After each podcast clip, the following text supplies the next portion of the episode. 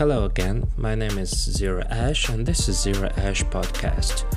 Today we'll talk about the album which caused a huge resonance among all music lovers and fans of various music for the simple reason that this album can be safely called the most controversial and provoking polar opinions. In other words, if to speak briefly, then you will either like the album in and out or you will spit on it for a very very long time. As for me, I cannot say that I am pleased with the transformations in this group that were represented in this album. Personally, I think that this release is the weakest in the group's discography. And uh, not because it is much lighter in sound and not because it is as much uh, radio friendly as possible, all because of some other reasons which I will try to describe below.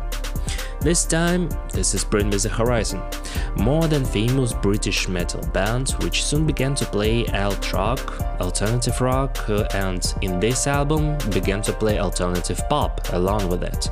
Speaking frankly, I always considered BMTH an example of a correct heaviness decrease, like which does not appear instantly and from nowhere, and on the contrary, this uh, heaviness decrease was done com competently, like, um, and uh, sensibly, I don't know what to say, and without losing creative personality of the group.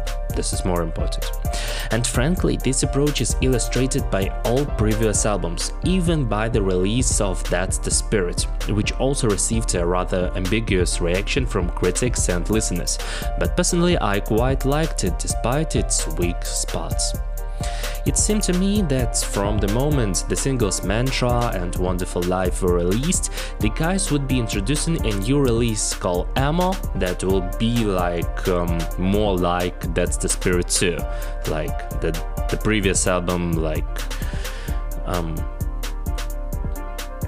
continuation or say what you will which will be also alternative rock with uh, synthesized instrumentals and sugary singing flavored with really really tons of autotune.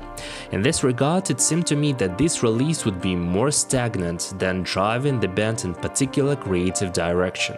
I was mistaken, the movement was, and this movement, in my opinion, was aimed at being fully pop, light, and compliant with trends that guarantee popularity today. Briefly about album's cover art and concept. Cover is stylish and really serves as the most original piece of creative content that is contained in this album. The title, in the literal translation of I Love, serves as a reference to the fact that the themes of love um, or romantic relationships and interactions pervade absolutely all of these tracks. Looking ahead, this is not entirely true like for real. Let's start with the fact that the themes of skillfully veiled fake deep sadness, depressions, anxieties and whatever caused by some incorrect or toxic relationships didn't really go anywhere in the music of BMTH. Since the album There is a Hell, believe me I've seen it, There is a Heaven, let's keep it a secret. Therefore, if we take it for good, then the conceptual framework is not particularly far gone, unless it began to provide us with references to the of vocalist Oliver Sykes. I am immediately moving to the text of the album because it represents the relatively strong and relatively original side of the whole album. In fact, the emphasis on additionally facilitated emotionality and melancholy is really more present here than in previous releases because in them, these motives were combined with either aggressive or with the text full of despair and hopelessness, which in general worked more than successfully.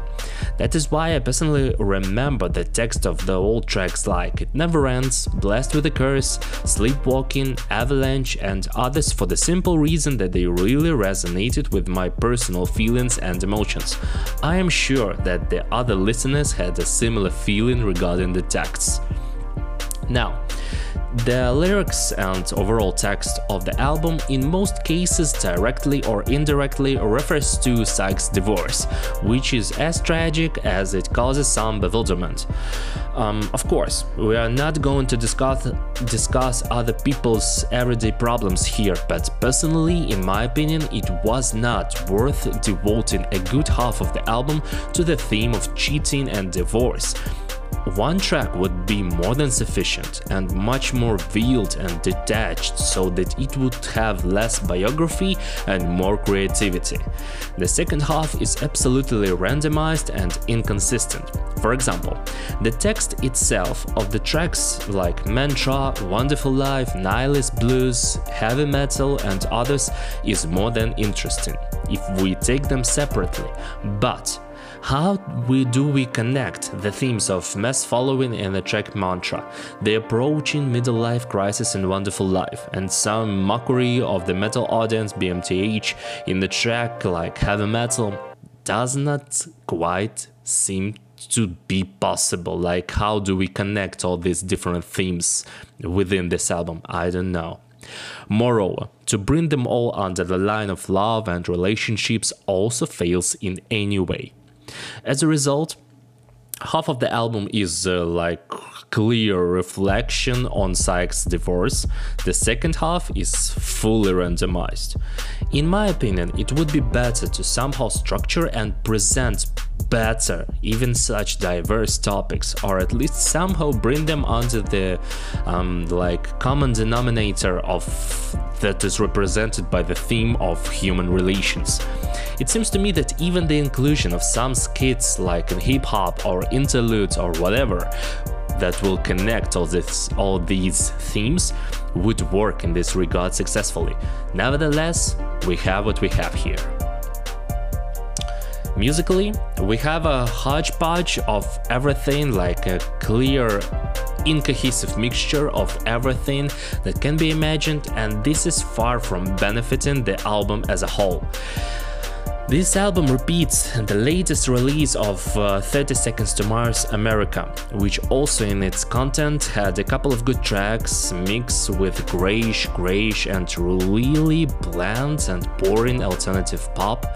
And don't get me wrong, the album sounds more than pleasantly and there were no special complaints about it, if it hadn't been marked with the label called Bring Me the Horizon, because it's this brand that spoils the overall impression. So essentially, from track to track we have jumps from synth tracks that border between stereotypical EDM of the early 2000s and common sense. We have rare inclusions of an overdriven guitar in the tracks like In the Dark, Wonderful Life and of course Mantra. In the synth pop tracks we again have a minimum of consistency and even less originality. The first track, I Apologize, sounds like the stereotypical liquid EDM of the early years of the Pirate Station Nihilist Blues has uh, vocals by Oli Sykes, which are twisted with the effects and pitch shift correction to such an extent that it began to sound like Pendulum. The inclusion of Grimes and Dani Filth uh, again did not contribute to the special diversity and originality of the tracks. Just because uh, they simply did not sound um, in their usual manner and performed a full balancing function opposing the vocals of Sykes.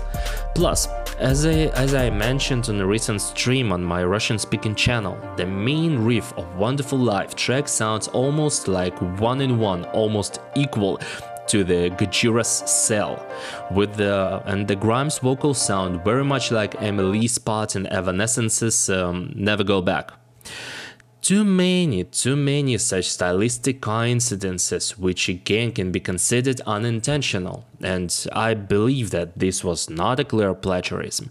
But in the end, music content cannot be called original or memorable either, just because of the fact that each of these tracks, like, creates a certain association that you have heard something like this before.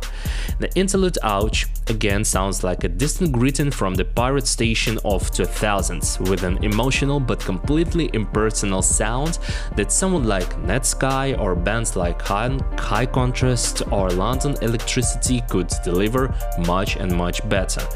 Next, the pop track Medicine, which again sounds like it was composed by the Chainsmokers. And the apogee of the whole trend focus sound in the album is the track Why You Gotta Kick Me When I'm Down, because of the triplet vocal lines. Seriously, I could not in any way assume that one day the BMTH would sing triplets with autotune on a trap beat. Further, Mother tongue equals to any track of late, uh, Coldplay.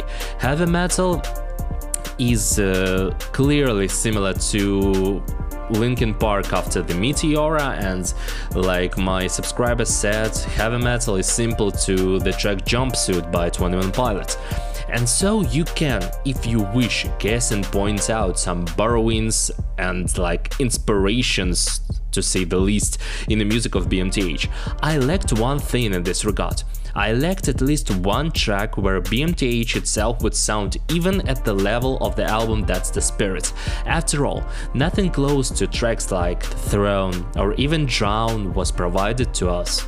As a result, one can one can like cut through each other's throats about who likes and who does not like the new BMTH album, but personally I can safely say one thing. The album offers really really great listening experience. It will take all the rotations on the radio and massive incomes from many listeners on both uh, concerts and like on streaming platforms and whatever, but personally I would like to hear at least one track of BMTH that made them popular in each of the previous albums And I'm not talking about uh, and I'm not talking about heaviness, like uh, I'm talking about authenticity, because you can listen to trap from more skillful artists. You can hear pop from better vocalists and songwriters, and EDM can be heard from much more solid and experienced producers. I doubt that these guys coped with adequately delivering the above mentioned genres at the proper modern level, exchanging their original creative personality for this at the same time. Let's see what will happen next, but for me personally, Amo is the weakest work of the group so far, that's why I'd rate it 2 out of 5. So, that's it for now. Thanks for listening. If you like this podcast, please give it a like. And if you're here for the first time, please consider subscribing. Leave a comment about whether you listened to this album or not, whether you liked it or not, and about what should I review next in my future podcast. So, that's it for now. Thanks for listening once again. This was Zero Ash Podcast, and you'll hear me next time. Goodbye.